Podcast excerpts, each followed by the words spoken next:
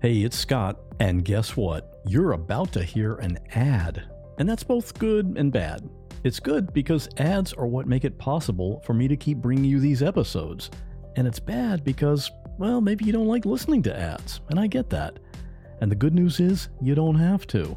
When you sign up to support the show, you get every single episode without any ads. Plus, you get all the bonus episodes.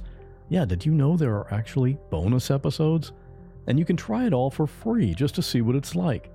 If you're on an iPhone, just go to the What Was That Like podcast and at the top click on Try Free and you're in. On Android, just go to whatwasthatlike.com slash plus and try it out completely free. Once you've had the ad-free experience, you'll see why hundreds of other listeners are already doing it.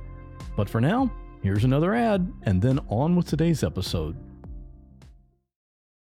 Imagine unlocking a version of yourself that's unstoppable, where mental barriers no longer hold you back.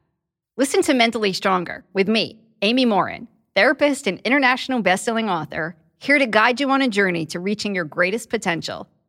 Every Monday, I bring you into conversations with some of the most fascinating minds experts, authors, entrepreneurs, athletes, and musicians.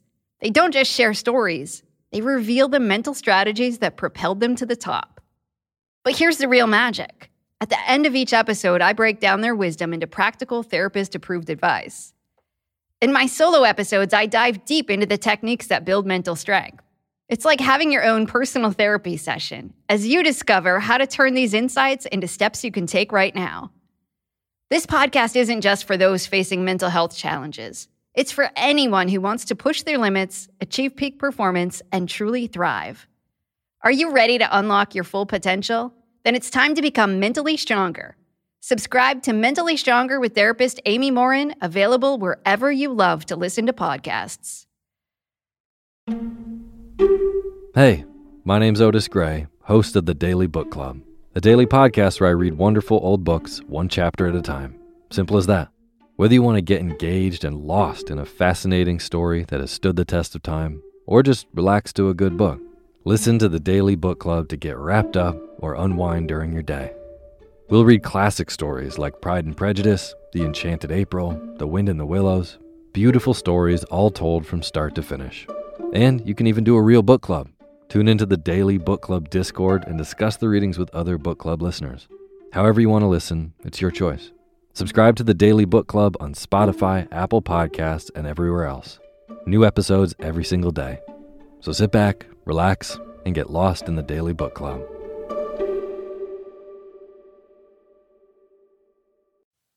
What Was That Like contains adult language and content and is not intended for all audiences.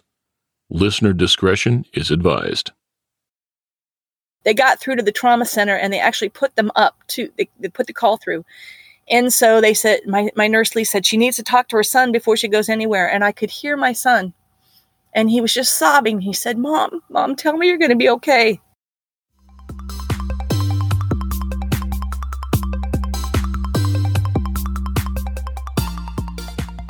Welcome to What Was That Like? I'm your host, Scott Johnson. This is the show where we talk to regular people, people just like you or just like me, who have found themselves in an extremely unusual situation.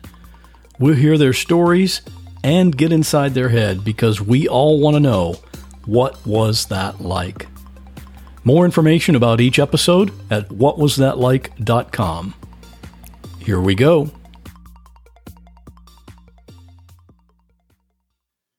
Lexington, Kentucky, 1 p.m. on a Friday, Labor Day weekend. Diana, a medical flight nurse, was sitting in a Lear jet. The pilot was unconscious. The co pilot could not move because he had a broken back. Diana's patient had died on impact. The plane was sitting on Versailles Road in Lexington after it had just slid all the way across the road on its belly. The landing gear was gone. The right wing had been ripped off the plane. And now that it had come to a stop, Diana knew she had to get the door open and get people out because she could hear the crackling of fire and the cabin was filling with smoke. except she couldn't stand up because she had a broken back and two broken legs. I think you'll hear from our conversation that Diana is pretty incredible. She's the type of person who arrives and takes charge. She's a natural born leader who was born to help people who were in a bad situation. But for this story, that was turned around. She was the one in desperate need of help. I want to thank our mutual friend Sandy for connecting me with Diana. I continue really to be surprised at the people and stories that are right in my own network. And hang around after the conversation for a couple more things that might be of interest. I now have bumper stickers available if you'd like to let everyone know about your favorite podcast. And I recently appeared on another podcast hosted by my friends Glenn and Jamie, where we talked about this show and other podcasting related stuff. That's about a 15 minute interview that will play in full if you want to listen to it. And if you'd like to be a supporter of this show, you can do that at whatwasthatlike.com slash support. And now, please enjoy my conversation with Diana. Have you ever been on a plane talking to a fellow passenger and told them this story? yes, actually, I have several times. Really? Yes. That, so you're not worried that it might uh, freak them out or something about flying? That has been a concern of mine, but it has not. Actually, I think it allayed a couple fears, especially for one specific passenger when we were having some turbulence. I'm just picturing, you know, somebody sitting next to you that's kind of scared of flying, and you're saying, "Hey, let me tell you this story." yeah. Back when this happened, you were your job title was it uh, medical flight nurse? I was the chief flight nurse for a um, nationally accredited critical care air ambulance called CareFlight. And what was your what was a typical day like, or, or what did you do in, in that capacity? Well, we did fixed wing transports. So we flew Learjets and we actually flew domestically as well as internationally. So a large majority of what I did was anytime a call would come in for a transport, I would make contact with the facility, the hospital where the patient was to get a complete assessment um, report on the patient so that I knew what we needed as far as equipment, what we needed as far as medical staff. And then I did a large majority of the transports. So maybe I would do it three or four flights in a week, one week and maybe two the next. It just depended. Now, this accident happened in Lexington, Kentucky, but you didn't live in Lexington at the time, right? No, that's correct. I live in Largo, Florida, and, and did at that time, and our uh, main base was in Clearwater, at the St. Pete Clearwater Airport. So you would always fly out of Clearwater then? Right. Okay. Were you always on the same plane or the same type of plane? Well, we had a fixed wing. We had a 414, which was a twin engine, and then we had Lear jets. And uh, we had at one time six six aircraft on our 135 certificate. But th- after 9 11, uh, aviation took a huge hit. And right before this crash happened, we actually were on another company's 135 certificate, which meant that company maintained the jets, they provided the jets, they provided the pilots. So the the plane that you were on that day was a Learjet, right? Yes, it was. Okay. Can you describe kind of the layout of the plane, who was on it, where they were for this particular flight? Yes. So it was a Lear uh, 35. So you have a small cockpit in the front with my the captain in the left side and the co-pilot on the right side. And then right behind that was a jump seat. And then along the right side of the aircraft was a stretcher equipped with oxygen and all kinds of monitoring equipment, and then a back bench seat, which is where I sat 90% of the time, and then two captain's chairs, sort of like on the left side for family members or a extra crew member.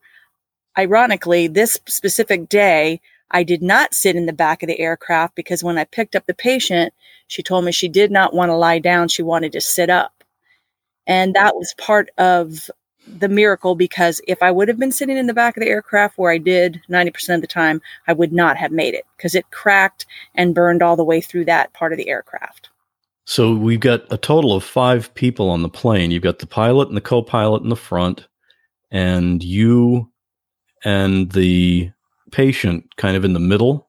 Right. I was sitting right behind my co pilot, and she was sitting right in front of me by the door, and her husband was directly behind her, who, by the way, flew P 51 Mustangs in World War II. Wow. Can you tell us anything about the patient, what the situation was, or the, if, if is that a medical privacy thing? Well, I won't. I would just let you know this that um, I had called the day before, and they had just wanted to use our aircraft and oxygen. This was a elderly woman who had end stage lung cancer, and they lived part time in Marco Island and part time in Lexington. So they wanted to go from Marco back to Lexington so that she could see her specialist there. But because we were an accredited air ambulance, we had to follow certain guidelines. She had signed a do not resuscitate. So I went without my partner, without my flight partner, and I brought oxygen and all the other things that we normally bring on a transport, but we tried to make it as non medical as, as possible per her request, meaning she got to sit up, she didn't lie on the stretcher. Uh, we kept everything very low key so that she could feel comfortable. So your the general flight that day was you flew out of Clearwater, which is the Tampa Bay area, to Marco Island where they were, and then up to Lexington. Right. So when we landed in Marco, which is only a 6,000 foot runway, we touched down, no problems. We stopped and we picked up the patient. And then when we landed in Lexington, that's a 7,500 foot airstrip. And then that's where things went horribly wrong let's start from that point. You're you're approaching Lexington and uh, going in for the landing. Can you just take us kind of a minute by minute narrative of, of what happened? Certainly. About 20 minutes prior, we start our descent from about 41,000 feet. So the captain lets me know that we are starting our descent and we call ahead to the FBO there to make sure that they know we're getting bringing in a patient. And then I secure the cabin. I made sure that the patient was secure, her husband was secure, all medical equipment was secure, and that I was secure. So it was a beautiful sunny day. Nothing seemed amiss. We touched down. And when you touch down, you're doing about 200, 250 miles per hour. And immediately the, the brakes would come on on a normal um, flight. But we weren't slowing down. And I immediately realized something was wrong. Now I could see where I was sitting. I was looking, if I looked forward to my right, I could see my captain. And I heard him saying, No brakes, no brakes, brake me. So at that point, then my, my co pilot would be trying to stand up on the brakes, and he said, No brakes. I didn't panic at that point because I know we have a reverse thruster. It's a backup system where when they pull back on the thrust from the engines, the thrust would go from the would reverse and would actually could stop you on a dime. And when I watched him do that, nothing happened. And now my anxiety was rising as I heard my pilot scream, Hold on, hold on. And what they could see that I could not see at the end of this runway, uh, unlike most runways, most runways have grass or maybe gravel or even water. This one had a 60 foot cliff. So we were going off the end of the cliff. I just kind of tucked my tailbone down and pulled my knees up and just braced. And I screamed, hold on. And so my patient and her husband, there was nothing anybody could do. We just tried to hold on. Were you, were all of you seat belted in? Yes. Yes, absolutely. Seat belted in. And all the equipment was seat belted in. But the, the crash was so severe, it tore the plane to bit. You know, we, we were all still in our seats at the end of the crash, but things inside the aircraft had gotten totally torn away.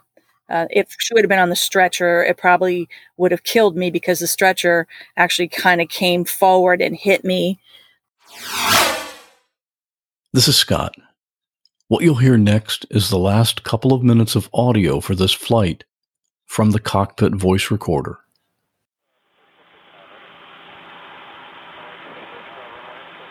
And Gear down before landing check there. Gear's coming down.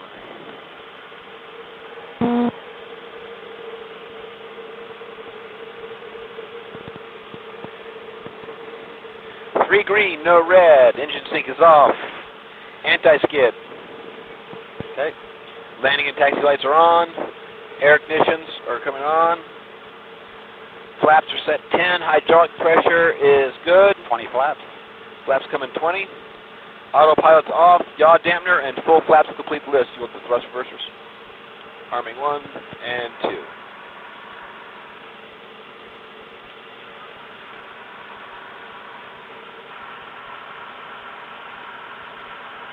Runway is clear.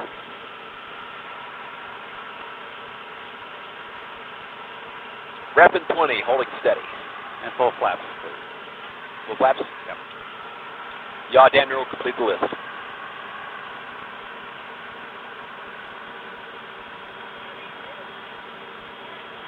Rep in 15, holding steady.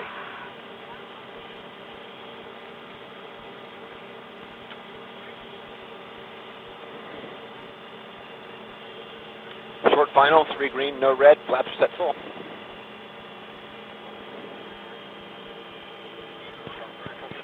Rep in 10. On ref.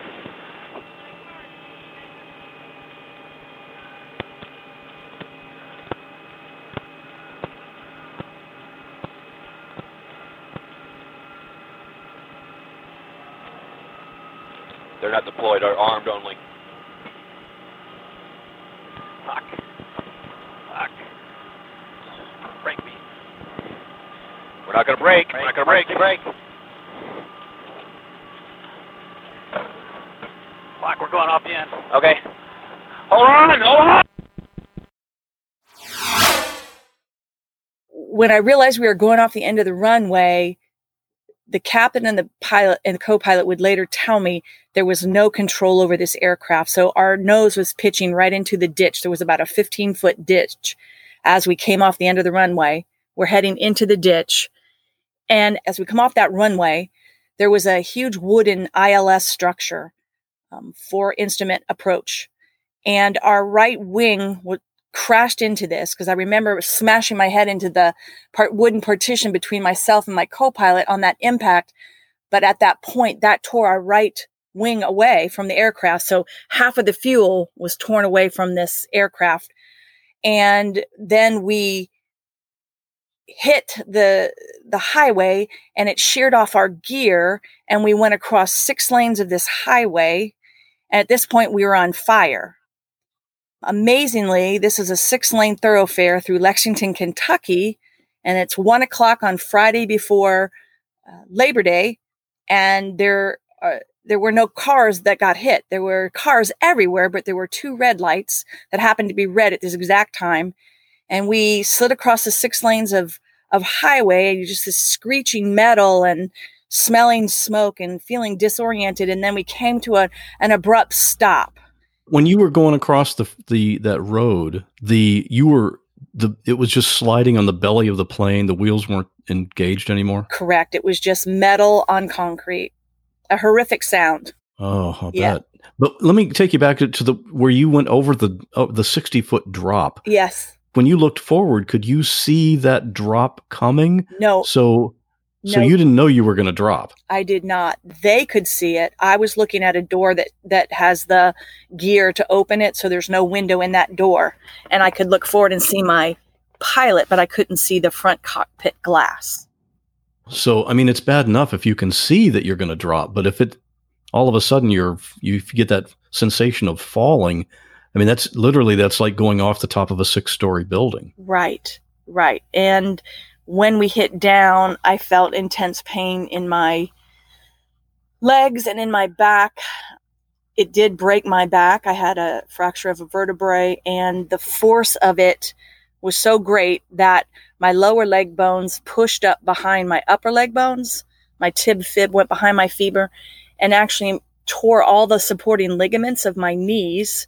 So I had no connection between my lower leg bones and my upper leg bone, the femur.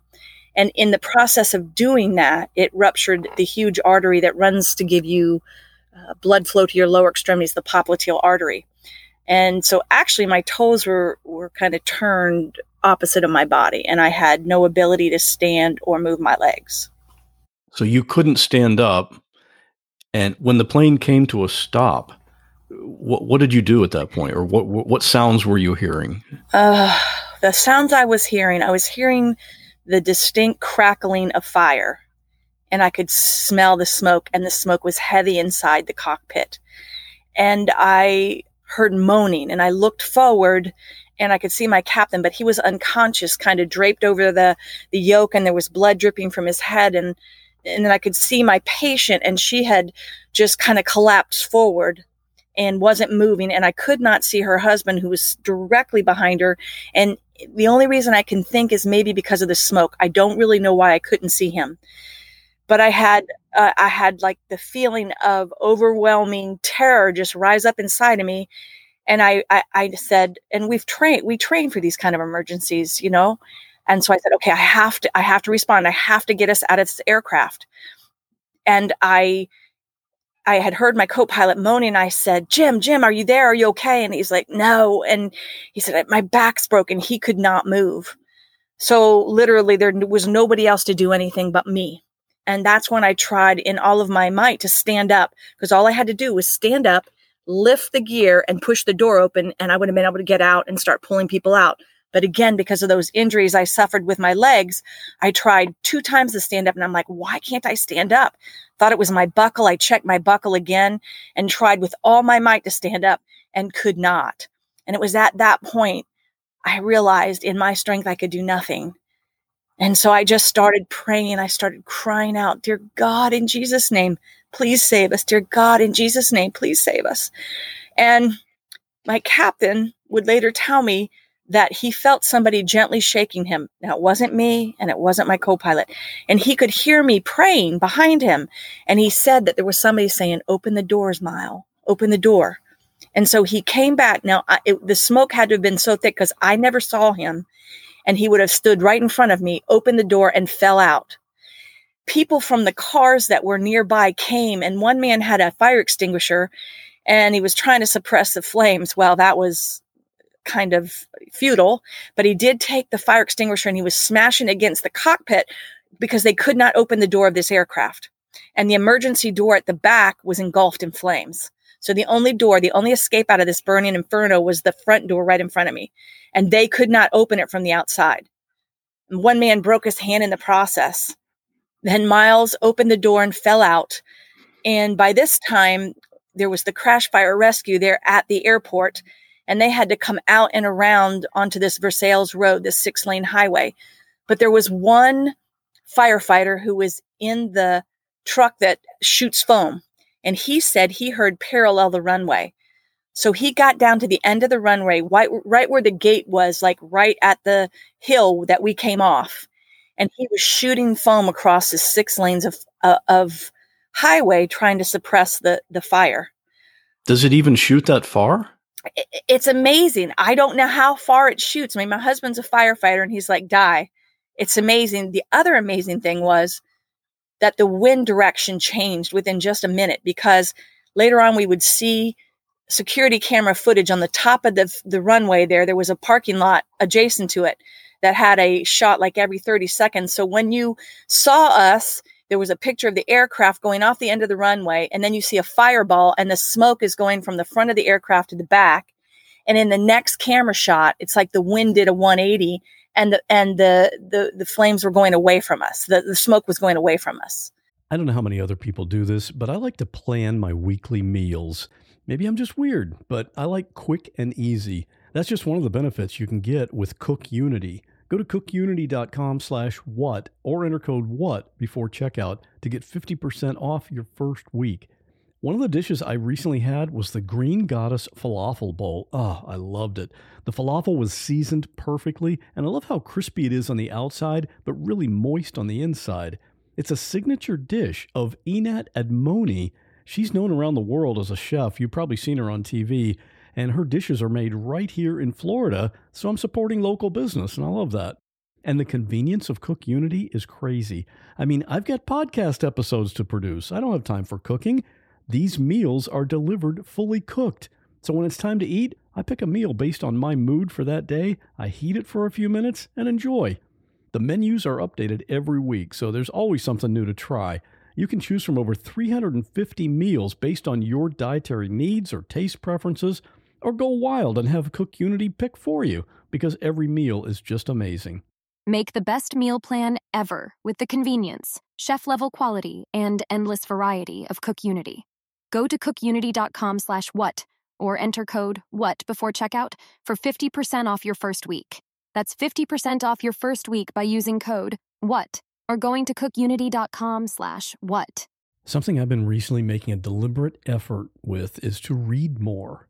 There are lots of books I want to read, and I try to read every day, even if it's just a few pages. That little bit each day adds up, and it can make a big difference. It's like taking care of your gut. Even though it's not big, it supports the health of your whole body.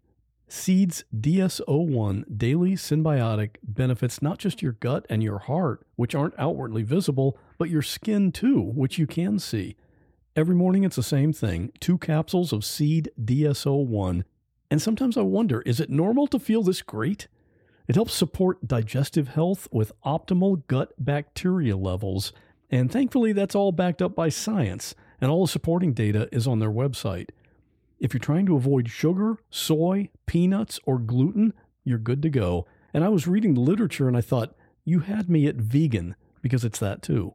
And if you have kids, DS01 is the first multi strain synbiotic shown to be tolerable and health promoting in a cohort of children aged 3 to 17.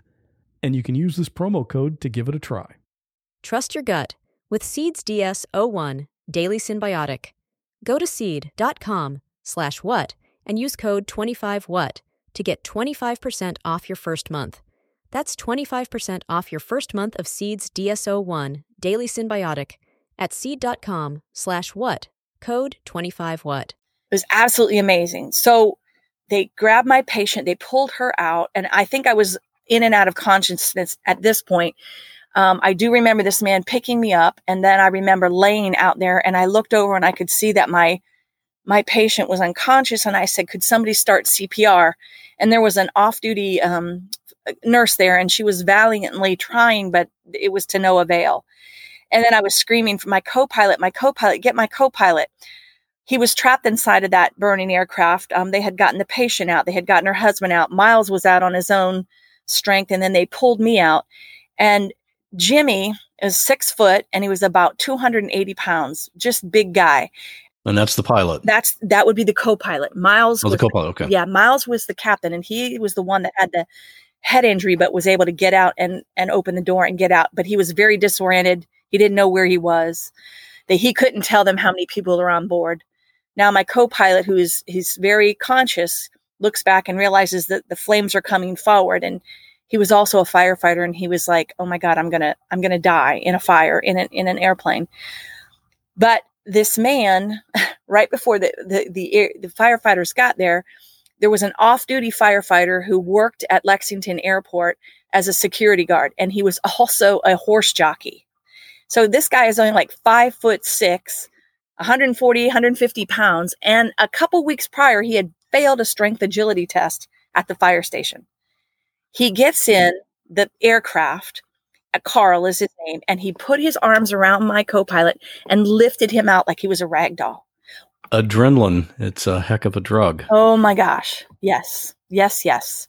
You know what I'm I'm picturing is these people that were at the red light in their car. Oh my god. You know, I mean, one minute they're just sitting at a red light on their way to work or maybe leaving work right. to go for the long weekend and the next minute they're pulling people out of a burning plane exactly I, I, can't imagine what they thought and it was amazing to me how many people ran to a burning aircraft because i mean the, i don't understand why it didn't explode and the, just the bravery to to come to people's aid that they had no clue who we were it was amazing. We did get to meet some of them. They had a, a reunion. They had a um, ceremony up there months later to thank all the policemen, the firefighters, and the civilians that came. And I was I was actually able to walk. I was still walking with a cane at that point. Came back up there to to say thank you and and hug people and and have them retell what had happened because you know so parts of my memory were were um, just like little chunks and i you know because of the trauma and the shock of it all it was hard for me to put all the pieces together and it was very helpful in my healing emotionally and spiritually to be able to talk with these people and just realize how miraculous this whole event was. Oh, that had to be an incredible reunion. Yeah. So you you got out of the plane, or everybody got out of the plane, and and then what? Right. So um, I remember lying there on this grassy knoll, and um, one woman was actually she came and she was praying over me. I was coming in and out of consciousness, and I asked if I could use her phone, and she dialed the number for our for care flight, and I told uh, the dispatcher what had happened, and I didn't at this point know that we had gone off a 60 foot cliff. I didn't know everybody's extent of injuries. And I told her, I think I've broken my legs. I just knew I couldn't move my legs. Then I asked this woman to call my husband, who was at the fire station. And he answered, and I told him, I said, Baby, we went off the runway. Um, there was an accident. I'm okay. I think I broke my legs. And then the woman took the phone because she could see that my toes were going opposite of my body and I was going in and out of consciousness. And she said, This is far worse than broken legs. And then she laid her body over me because that that truck that was shooting the foam, she was shielding me from the foam getting all in my face. And then I heard um, the helicopter. I mean, it's amazing that we were in Lexington just the week prior. I had deli- had gone to the Dominican Republic, and there's nothing like that. There's no level one trauma center in the Dominican Republic. So if it would have happened there, it would have been a total different outcome. But the helicopter landed, and when when you come up on a scene, you ha- you do triage. So you go and you look at the patient that is has the highest highest degree of injuries, the most critically injured, but still has a chance to live. Obviously, my patient died on impact. Now they had gotten Jim out. We were all laying there, and I was telling them, my, you know, my, my co-pilot, his back is broken, and they were taking me and putting me on the stretcher. They were putting me on the board, and I'm like, no, no, no. And then I started thinking to myself, my God, if I am worse than a broken back, this is not good. Did you feel? Uh, I mean, you are a nurse. That's your job, right? Did you feel any obligation from a medical standpoint to help the others that were there? Absolutely everything in my heart. I was, you know, I it was it was so difficult to see my patient lying there and I could do nothing. And and knowing that my co-pilot's back was broken and I had no idea the extent of the patient's husband's injuries. He was critically injured as well, just not as life-threatening as my injuries were. So he was taken by ambulance, my co-pilot was taken by ambulance, my captain was taken by ambulance and I was flown in the helicopter. I remember looking up and seeing two flight personnel in the same color blue j- jumpsuit flight suits that I use. And um, they were starting two large bore IVs and I'm sitting it was like an out of body experience. I'm like, no, no, I, that's what I do. yeah, it's a role reversal. Ugh, it was it was insane. I I went immediately from being that critical care nurse to the critically injured patient, you know, and I'm an I'm an in charge, take charge kind of person. And it was like, I can do nothing. It is all out of my, my scope of um, anything I can do. I remember being on the aircraft and I was in so much pain. And so they were giving me something for the pain. And it was not a long flight at all. I think we were, it was less than 10 minutes till we touched down. And I was going in and out of consciousness because I was bleeding actually into my, into my legs. I was hemorrhaging it's called compartment syndrome because of those major arteries. I was actually bleeding down into the tissues around all my muscles in my lower legs. And um, I remember laying in the trauma bay and I could hear a nurse saying, she has no pulses in her feet, no pulses in her feet. And I'm thinking, oh, dear God. They thought I had femur fractures because of the deformity to my legs, but it was really that I had pulled away all those ligaments. That's what made the deformity. So my lower leg bones were turned around. But in that process, like I said, it had ruptured the arteries and I was bleeding down into my legs. Uh, and so I remember um, having intense pain.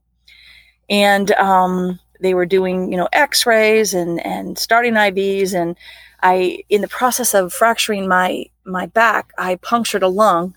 So they were bringing all the equipment to, to put a chest tube in. And I have put chest tubes in in my life to save people's lives. And I was like, I'm alert. You are not putting a chest tube into me while I'm alert. Just hang on. And, but I remember hearing my cat, my co-pilot, Jimmy, and he was actually in the, in the trauma bay next to mine. And I could hear him. And I said, please, could somebody give him something for pain? Give him something for pain.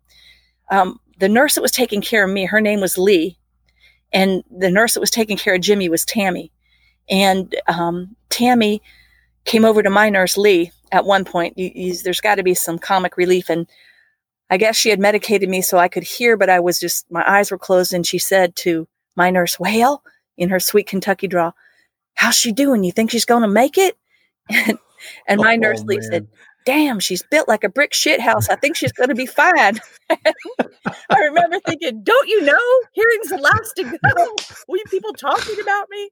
Oh. Did, did you tell them that you could hear them what they said? Oh, yes. We're like best friends now. She laughed so hard. But this nurse, unbelievable, she went with me up into x ray because they had to do an arteriogram where they inject dye to figure out where I was bleeding. And sure enough, it was bad. It was my popliteal arteries. And so they were going to have to send me to emergency surgery. And Lee stayed there with me. She held my hand. Now, she was the ER nurse. She didn't have to do that. She came up there with me. And at that time, I remember a phone ringing in the background. And um, my son, who was 18 at the time, uh, he was dating a girl whose father was a fireman, and that sweet girl is now my daughter in law. But they got through to the trauma center and they actually put them up to, they, they put the call through. And so they said, my, my nurse Lee said she needs to talk to her son before she goes anywhere. And I could hear my son. And he was just sobbing. He said, Mom, Mom, tell me you're going to be okay. And I said, Baby, I love you. I'm going to be okay. And he said, Mom, listen, listen. We, we've called the church and the prayer chain has char- started. So, you know, when things happen, people call our church, then there would, their deacons would be notified and, and then they would notify people under them. And it was like, you know, telephone. You just one person calls the next person. So I felt this enormous peace that passes all understanding. And um, I had to sign a consent that said I was going into surgery and they were going to try to do what we call a femoral popliteal bypass, where they took a vein out of my leg to make a new detour around the broken arteries to restore circulation to my lower legs. But if that was not successful, they may have to amputate my legs. So that was really heavy having to sign that. And then I remember saying, Could we pray?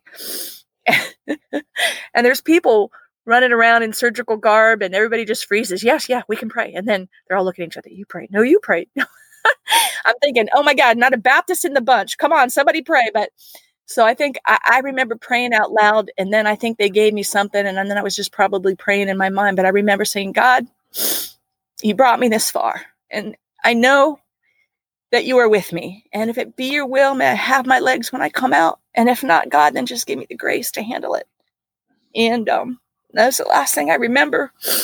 I was in surgery for 13 hours and they had to replace my circulating blood volume. I had uh, about 12 to 13 units of blood and plasma and clotting factors, and they almost lost me twice because of the extensive bleeding then I came out, and, and while this was going on, uh, my company flew my husband up and they flew Jim's wife up.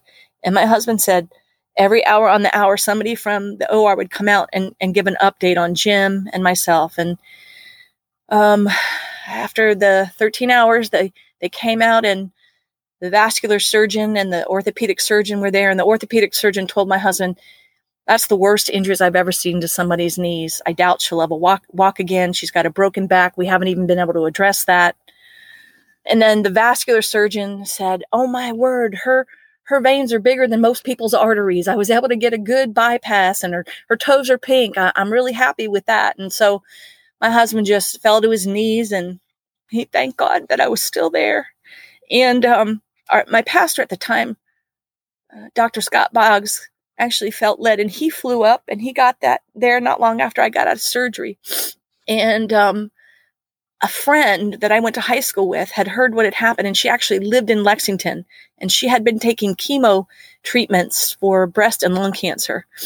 And one of our other friends called her and she actually showed up at the hospital and was there with my husband when he saw me for the first time. And she told me that he just he was telling I was on a ventilator and I don't remember any of this obviously, but he was telling me, you know, babe, I'm here and the kids are on their way and and they just they just prayed over me. And then she took him outside and my pastor told me he just prayed over me for a long period of time and just started praying the psalms out loud over my body. And he said that my my legs they they had to put these steel fixator rods. They drill them into your leg bones and then they're connected uh, to a long steel rod on the outside. It's called external fixators because again, there was no connection between my upper and lower leg bones. All my ligaments were torn away, so they had to have a way to keep my legs intact and there was bleeding that would not stop and he said that they had to change the bandages like two or three times while he was there and he he felt like you know he he felt a peace come over him that I was going to make it and um, he was able to go out and he saw my son and who was in the hallway and he was just distraught thinking that you know i wasn't going to make it. And he told my son at that point he said chad your mom's going to make it. And not only is she's going to make it she's going to dance at your wedding. And years later he was there at my son's wedding to see me dance with my son which i just think is a beautiful thing. Unbelievable. i was in icu for a week and I told you I had a punctured lung. They had me on a ventilator. And because of the smoke inhalation, I'm sure, and because of all the massive amounts of fluid, my lungs took a terrible injury. And I was in what we call acute respiratory distress syndrome. They had to have me on high, high levels of oxygen, high pressures. My muscles broke down because of the massive trauma. It's called rhabdomyolysis. And then as that circulates through your blood, it gets into your kidneys and it clogged up my kidneys. I went into acute renal failure. My blood was having a hard time clotting, and I had excessive bleeding, which is called disseminated intravascular coagulation. And as a critical care nurse, I know that each one of those things has an 80% mortality. You put them together, it's called multi organ dysfunction syndrome. It has a 95% mortality. I also, at one point, shot a temperature of 104, and they were afraid I was septic. And so, what I'm saying is, I went against all odds because I should not be here. I should not be here. 13 hours of surgery. And you said that Yes. didn't even address your broken back. It did not. They they would later, after I finally got out of ICU, I was on a step down unit and they thought that they might have to do some surgery to my back and they wanted at that point to go back and open up my knees because all the ligaments were torn away and all I could keep thinking was I want to go home. I just want to go home. And um, my best friends had flown up and have a nurse and a respiratory therapist and at one point they were actually able to get me in a wheelchair with my legs extended on the these ramps of the wheelchair so I could go see my co-pilot who was paralyzed from his waist down. And one good thing about being a flight nurse was I knew where all the great trauma centers and rehab centers are. We've flown to most of them. So they were flying him to um, a spinal Shepherd Spinal Institute in Atlanta. And he was there for months and months. And I just wanted to go home. So they they got it together and um, my medical director, Dr. Mike Mazzaferro, and Linda, my respiratory therapist, and Michael Lynn, another flight nurse, they flew up on another jet and they brought me home. And um, that was uh, September 12th, 2003. And I was in a trauma center here at Bayfront. And um, the- the orthopedic surgeon came in and he said, Diane, I've never seen somebody with that injury live. He had he had taken care of a young man who uh, jumped off the the skyway and um, had those injuries. He didn't live. Anyway, he said that the the force which that ripped those ligaments apart was so intense that it took bone fragments. And he said, you know, if we let you just let let your body heal for a while and give you rehab, let's see how well your knees will do. Let's see if the ligaments will will um, you know scar down, and then we'll reevaluate it. And the vascular surgeon was very pleased with my progress. Now, the one surgeon did note um, they had to do what we call fasciotomies to save my life up in Lexington, where they have to slice down both sides of your calves to allow the pressure to release. So I had like four inch deep gouges that were eight inches long down both sides of my lower legs called fasciotomies. And in doing so, they cut through one of the major nerves down there, your peroneal nerve. So my right foot was dropped. So nobody really thought I was going to be able to, you know, regain a normal function. And so I, they wanted me to stay there at a rehab in, in, in place rehab. And I said, please, I just want to go home. So they arranged for me to come home. They got a hospital bed here. They had all the equipment they needed, and my family took care of me. And three times a week, this wheelchair van would pick me up and take me to an outpatient rehab facility where for two hours, two grueling hours, um, they would try to get function back into my into my knees and strength back into my muscles and there was a pool there and they would lower me down in this in this contraption like a it was like a plastic chair and they would slowly lower me into the water and once i was in the water you know you're buoyant and so i didn't have to hold up all my own body weight and um, i would slowly learn how to take steps again but it was excruciating it was not easy. So this was the process that you were about to go through to hopefully with the the ideal end result being that you could walk again. Exactly. Exactly. And I remember saying to the orthopedic surgeon up in Lexington, I said, you know, I, I said, how long will it be till I can, you know, walk again? And I remember him saying, I don't know. I don't know if you'll walk again. And I remember very clearly saying to him, I, I you know, walk again. I'm going to go back to teaching aerobics. I want to run again. And I remember saying to him, looking at him and saying, you know what, you can doubt me, but don't you doubt the God that pulled me out of that burning aircraft when I called on his name. And if he says I walk, I walk. And if he says I run, I run. And I think that was such a challenge to me. And I've always been a person that likes to, uh, very athletic and I, and I rise to the occasion of a challenge, but this was by far the hardest thing I have ever had to do in my life. Wow. And I can I can imagine from his standpoint when you tell him that that he's thinking, well, that's great. You can think that, but I know from a medical standpoint it's not too likely. But Exactly. So I I understand why he would try to manage your expectations, of course. Absolutely. I don't blame him one bit. In fact, I think that that helped me. It it's it, it inspired me and it was great to go back there later and actually walk in with a cane and show him that I was able to walk. And he said, I love when patients prove me wrong. yeah. You started on a quite a journey of getting back on your feet again. I, I yes. saw in the in the, the video, and I'll post a link to this video so people can watch it. As you were starting to learn how to use your legs again, you had these rods that were embedded in the front of your legs from uh, I mean, the entire length of your leg. Right. And what was the purpose of them? What are they called? And what did they do? Okay, so those are called external fixators. So, because all those supporting ligaments in my knees were torn away, there was no way to hold the lower leg bones to the upper lo- leg bones. So, they drilled two holes in my femur and two holes in my lower leg bones, brought rods out, and then one long straight rod um, through all of them kind of like an erector set. I was that's exactly what I was thinking. You look like a walking erector set. I tell you, they were very painful. Every time you move, the the metal would just, you know, rip your flesh from your bone out to your skin. Um, I still have scars from where those were in my legs, but I tell you, they did that. They did what they were supposed to do, and for that, I'm grateful those rods are what held the top part of your leg to the bottom part of your leg. and so right.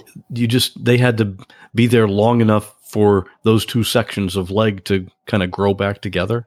For the ligaments to kind of heal down in order to give enough strength for me to stand again. I did have four more surgeries, and one of those surgeries was he had to give me a ligament from a um, bank a cadaver ligament, but and then he was able to use a thermal probe to kind of shrink. Your ligaments are kind of a rubberish, if you will, and if you stretch them too far, then they're too lax and they're no good. But because the orthopedic surgeon here, Dr. Koco Eaton, was so amazing and gave me the time for it to heal, he only had to replace one of them. Where prior to that, they wanted to replace all four in both knees, and he only had then he had to just kind of shrink down the other ones and then uh, one of the most difficult things was trying to get your knees to bend again. I mean, there was so much damage done to the knee itself. They, they, they told me I would probably have to have a couple knee replacements, and um, I haven't had one knee replacement. And I am running and biking, and um, that's incredible. The, it's amazing. The, the knee itself is a very complex joint and totally. without any injury, just from wear and tear over time, people have to have them replaced. Right. But yeah, I was back to that video that I was watching. It shows like one minute you're creeping along or trying to walk, holding yourself up with your hands on the bars and learning to walk. And then in the video, it kind of flashes forward and you're instructing an aerobics class like nothing ever happened. how much time went by before that could happen? It was it was over a year. Yeah, it it was. I had the external fixes in for at least eight weeks, and then it was rehab for over a year. And at one point, I convinced work comp that it would be cheaper for me to just go to one of the gyms that I taught at and work with a physical therapy assistant one on one than to, for them to keep paying for this rehab. So uh, it, I actually was at the gym where I taught aerobics, and um, one day, and this was probably about a year after they somebody didn't show up to teach a step class, and I just smiled and I said, "Well, let me just see what I can do." And I remember putting the step on the floor and saying, "Ladies, if I have to stop, just keep going, and I'll just I'll just talk you through it." Probably one of the best days of my life when I got to teach that class. Uh, sweat pouring off my body, and it was painful, but it was amazing because I realized that I had come so far. Like I had really done what in reality I shouldn't have been able to do. It was miraculous. And I can imagine the ladies that were in that class, boy, not a one of them better complain about how much it hurt right? exactly. And you know what was cool was some of those ladies in that class and and people from all over. They just stepped up to help us. There were several several groups that put spaghetti dinners together to raise funds for my family.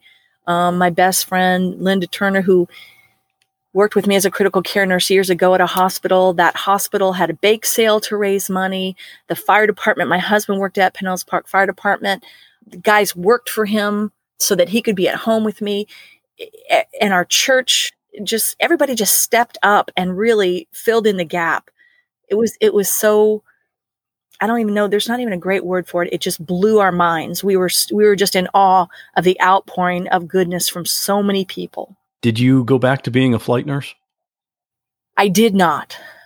Unfortunately, it was at a time when the the company ended up folding and i think that this was the the kind of the nail in the coffin i did fly i have flown since i'm not afraid to fly but it's wild while this was going on uh, one of the a, a, physician that I ran into, a, a, cardiologist, said, "Hey, Di, you know, you really should think about going back and finishing your degree. You would be an awesome teacher." And so I applied for a scholarship, and I got the scholarship. And at that time, while I was doing physical rehab, I was doing my bachelor's online at the very college where I had graduated, St. Pete College. And um, then I started working there part time and went and finished my master's at University of Central Florida. And so for the last part of my career, for over 10 years, I was a professor of nursing, which I absolutely loved. And I just retired from full time in December and I'm still an adjunct and do some online teaching. And so it's, I was able to use my years of experience and my education to now hopefully inspire and empower the next generation of nurses coming after us. Do you have any lingering injuries? Any reminders of the crash? I do. So my arteries, I mean, I've got great blood supply to my legs, but my veins were damaged. So if I stand for prolonged periods of time, I get what what I like to call cankles, where your thighs look like your ankles or your ankles look like your thighs. I just get swollen down there and that's painful. If I sit for any period of time, my knees get stiff and on occasion my knee will kind of shift out of, of place and that's painful. When that happens, do you kind of just pop it back into place or what do you do? I stretch exactly. I stretch and move until I feel like it's back in where it needs to be. I I get massage regularly. I have my chiropractor is my best friend, Dr. Steve Wyckoff. So yeah, and I never did have to have surgery on my back. Thank God. Lots of therapy, you know, through massage, through chiropractics, through acupuncture, physical therapy. I, I, I really am back to where almost I have no lingering injuries from that. But another thing that is amazing when I really think about it, we talk about the gate theory of pain, where you know you have the perception as it rises up to your brain, and then you feel it, and then you respond to it. And when I feel that pain, it's almost like I can go in mentally and say, I'm just going to choose to not focus on that pain, and I'll focus on something else, and then I don't feel it. That is a great. Uh, that's a talent. It's a gift I, there's no other way to say it because I'm not on any kind of medications. How about the other people, the pilot, the co pilot, the patient's husband? What has been their long term outcome from this? Yes, um, the patient's husband. I when I got to see him, and again, this is 17 years ago. Um, went out to lunch with him, and he had had knee surgery, but he was he was mobile and getting around, and he would he told me that he was a P-51 Mustang pilot, and he had been shot down twice in World War II. And I jokingly said to him, "You know, everything happens in threes. You should have told me. I wouldn't have got on the plane with you." Such a nice man. Um, my captain was back to flying. He had a concussion, but no lingering long term effect. And my co pilot, unfortunately, lost his career as a firefighter and a pilot. He does walk, but he walks with a cane. So his injuries were the most life altering, if you will. He's a great guy. We're still buds, and um, yeah, it was it was very tough well, on him. Yeah, and you guys have all been through an, an incredible experience together, which kind of bonds people. It does. Do you ever did they ever figure out what was the outcome as far as why did the brakes fail? Well, so the NTSB did a a thorough investigation and they determined it was pilot error. This was only the third time that I had flown with this captain. He was a F-16 pilot. And F-16 pilots aerodynamically brake. And in this Learjet, now again, I told you this Learjet was not my company's. It actually belonged to another company um, just a side note uh, the bin Laden family actually owned this aircraft at some time, point in history. Not Osama, but the other oh, bin Laden family here in the United States.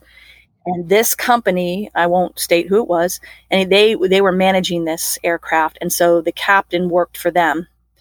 And they what and Mr. Babs, who was a pilot, says, "Don't you remember when we touched down?" we touched down too light and we actually came up and came back down. In a Learjet, you have to land with enough force that it, it enables what we call a squat switch. And then that would allow the brakes to deploy and the reverse thrusters. So because we landed light um, and we didn't do a go around, there were no brakes, there was no reverse thrusters. That is what the NTSB's final decision was. Hmm. So even though it was considered pilot error, he was still able to get back and continue flying. Right, right. And again, I don't blame anybody. You know, I don't, I'm not a, a pilot, and um, I just know that I'm grateful that we're all alive. I know you're a person of faith. Can you kind of just summarize what's your explanation of, of how you survived or why you survived? And maybe your, did it change your outlook on life at all? Yes, I, I, had accepted Jesus as my Savior at as a young child, age seven, and walked with Him and loved Him and and um, have been a disciple of Jesus for a long time. But I realized that I was a kind of person that was very much in control, and I and I prayed for God's strength and grace and stuff. But I did things in my own power a lot. And I just remember that I had tried everything in my own power to, to, to get up and get out of that aircraft. And it wasn't until I realized I could do nothing on my own. It was at that point that I realized the only thing I could do was cry out. And I, and verses came to my mind where it says, cry to me in your day of trouble and I will hear you and answer you and show you great and mighty things which you do not know. And God has, he has proven himself so faithful. He met all of our needs. He met our financial needs. He met our emotional needs. He proved to my children and to my family that he is a God of miracles, that he is still in the business of miracles, and that he keeps his promises to many generations, um, that he's a loving God. You know, I remember so many times at night I would get these doubts, and I, I, I truly believe it was Satan whispering in my ear, like, you can't, you won't, this is the end of this. And, and I would just start fighting back with God's holy word. I would, I would start quoting scriptures, and I can do all things through Christ who strengthens me. And there's power in that. And so I realized that, you know, I had walked this life of faith, but it was a very easy life. You know, I had a blessed life. I had a, a charmed life, if you will. And, and it took this to make me realize that my faith is everything. I am nothing without my faith in Jesus and that, that my faith is real, that he's there. And, and it just proved it beyond a shadow of doubt. And I don't take any day for granted. I try to take just joy in the small things. I love sitting out, my husband and I, in the morning and seeing a sunrise and having our quiet time of, of prayer and devotion together. And we've been blessed now with grandchildren and just try not to take anything for granted. And uh, I've been able to use this story to to share and to many people at many different occasions and it always it always tends to give people hope and i want that. I want that beyond anything. I want people to realize there is hope no matter what situation we are in. There is a god that loves us loves us enough that he sent his son to come and die die so that we could through through his precious blood we could have a personal relationship with the god of creation. And that and that's to me that's what it's all about. And there may be people listening to this who are going through some a similar situation where they're having a hard time with with therapy after an accident or injury. And so on the show notes for this episode, we'll have I'll, I'm going to put a link to that video that I mentioned so that people can kind of get an idea. It shows a, a depiction of the a cartoon sort of depiction of the plane, how it crashed and, and went across the road and everything. Uh, also talking uh, with you talking about the telling the story, but I'll, we'll also have your email address on the website. So if anyone wants to contact you, uh, you're okay with them emailing you, right? Absolutely. If I could encourage anybody, if I could come alongside and pray for anybody, um, if I if, if there's a group that would like me to come speak, um, it'd be more than I'd be more than happy to do that.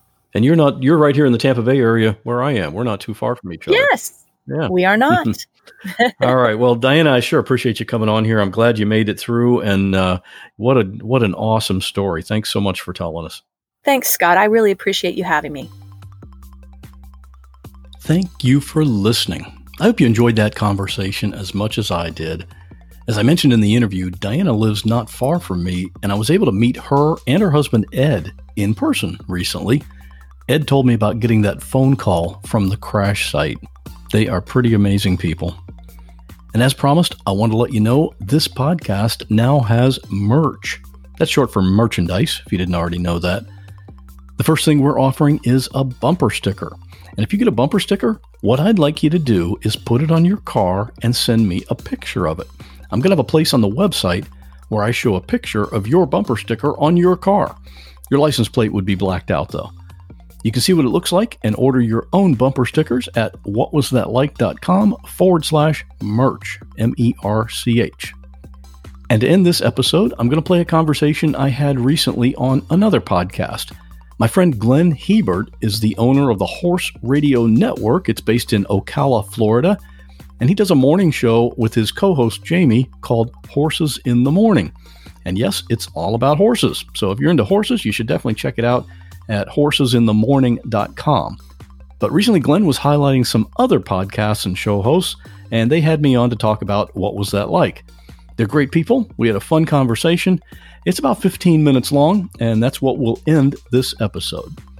So thanks again for listening, and I'll see you in two weeks.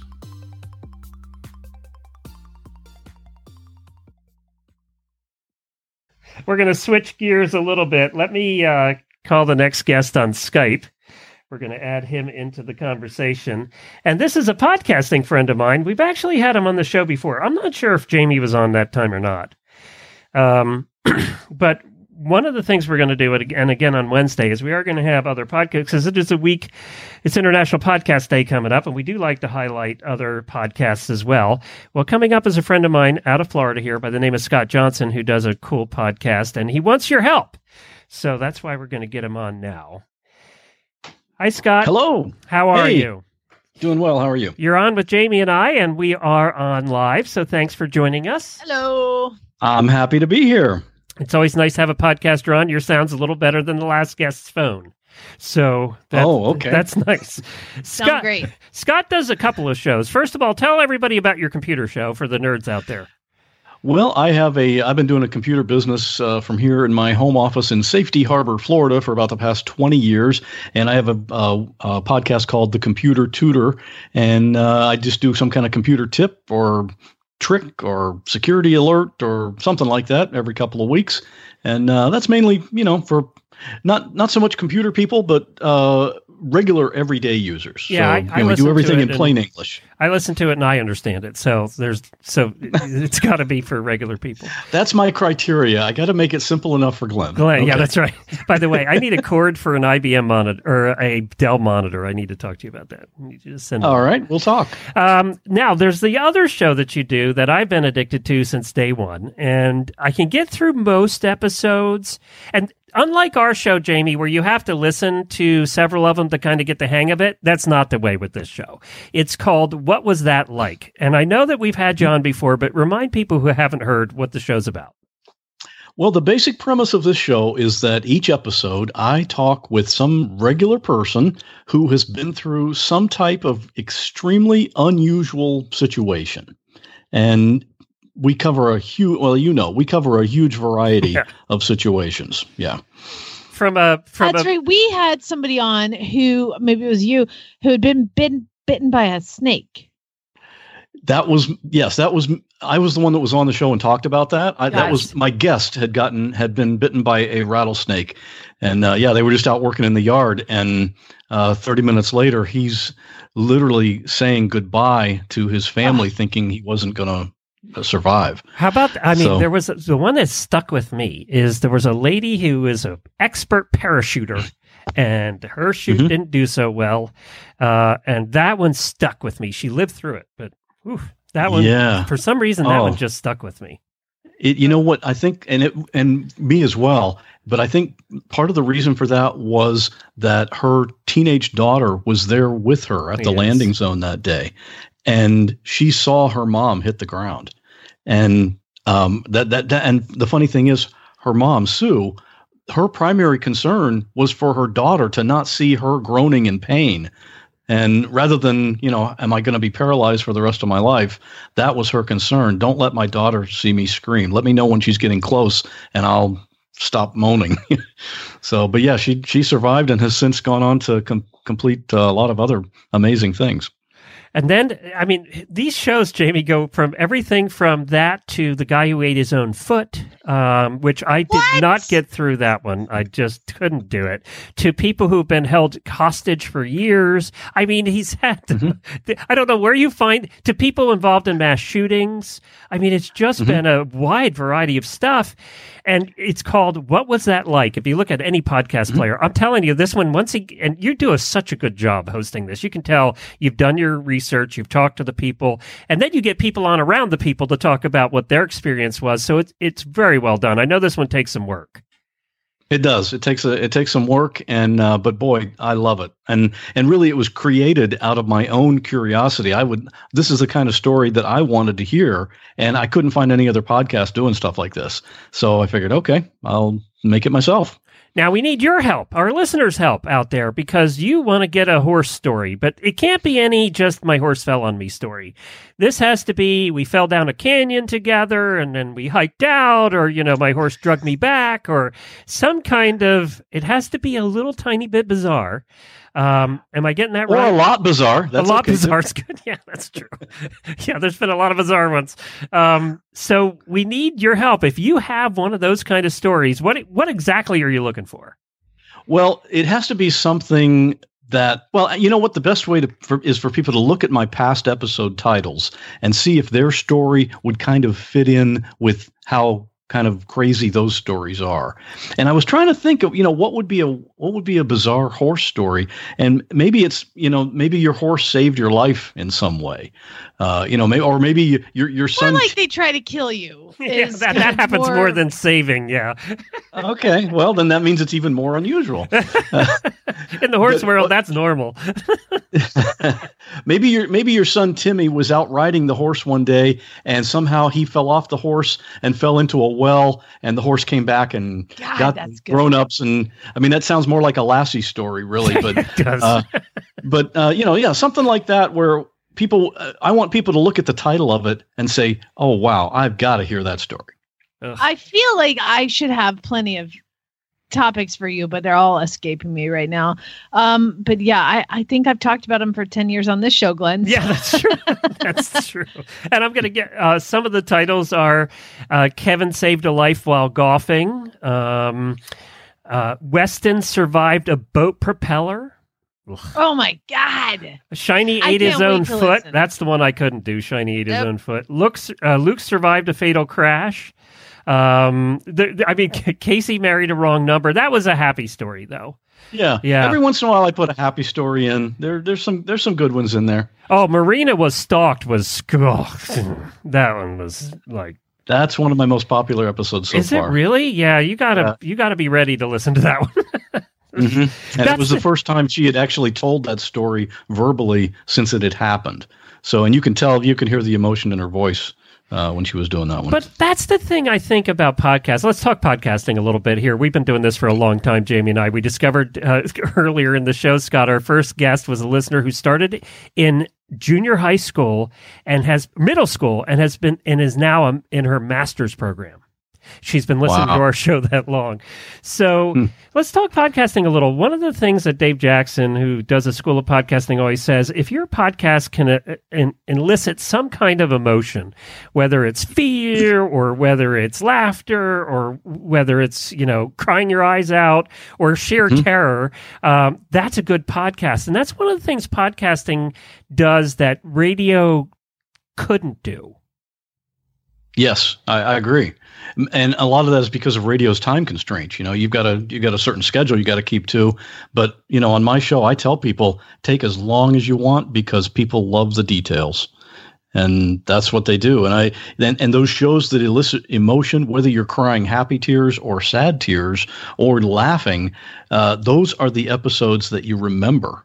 Uh, You know, we I- I have remember- to add, in your case, cringing. We're going to add cringing. to- Okay, all right. Well, you remember that too then. yeah, keep that on your list because I Mhm. spend a lot of time cringing. Uh, Well, and that's and your show is one of those that when you get done, you go, I don't know why I listened to this show, but then I go back and listen next week. You know, Good. I'm glad to hear that. No, he's not. Glenn, you're a jerk. This show's great. now he knows I've been his biggest fan actually since this show started. I, Mhm.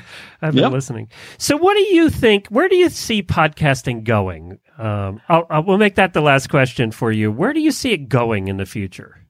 I think eventually people will be like like my habits where I haven't listened to commercial radio in the car literally for years because there's absolutely nothing on there that is of any interest to me.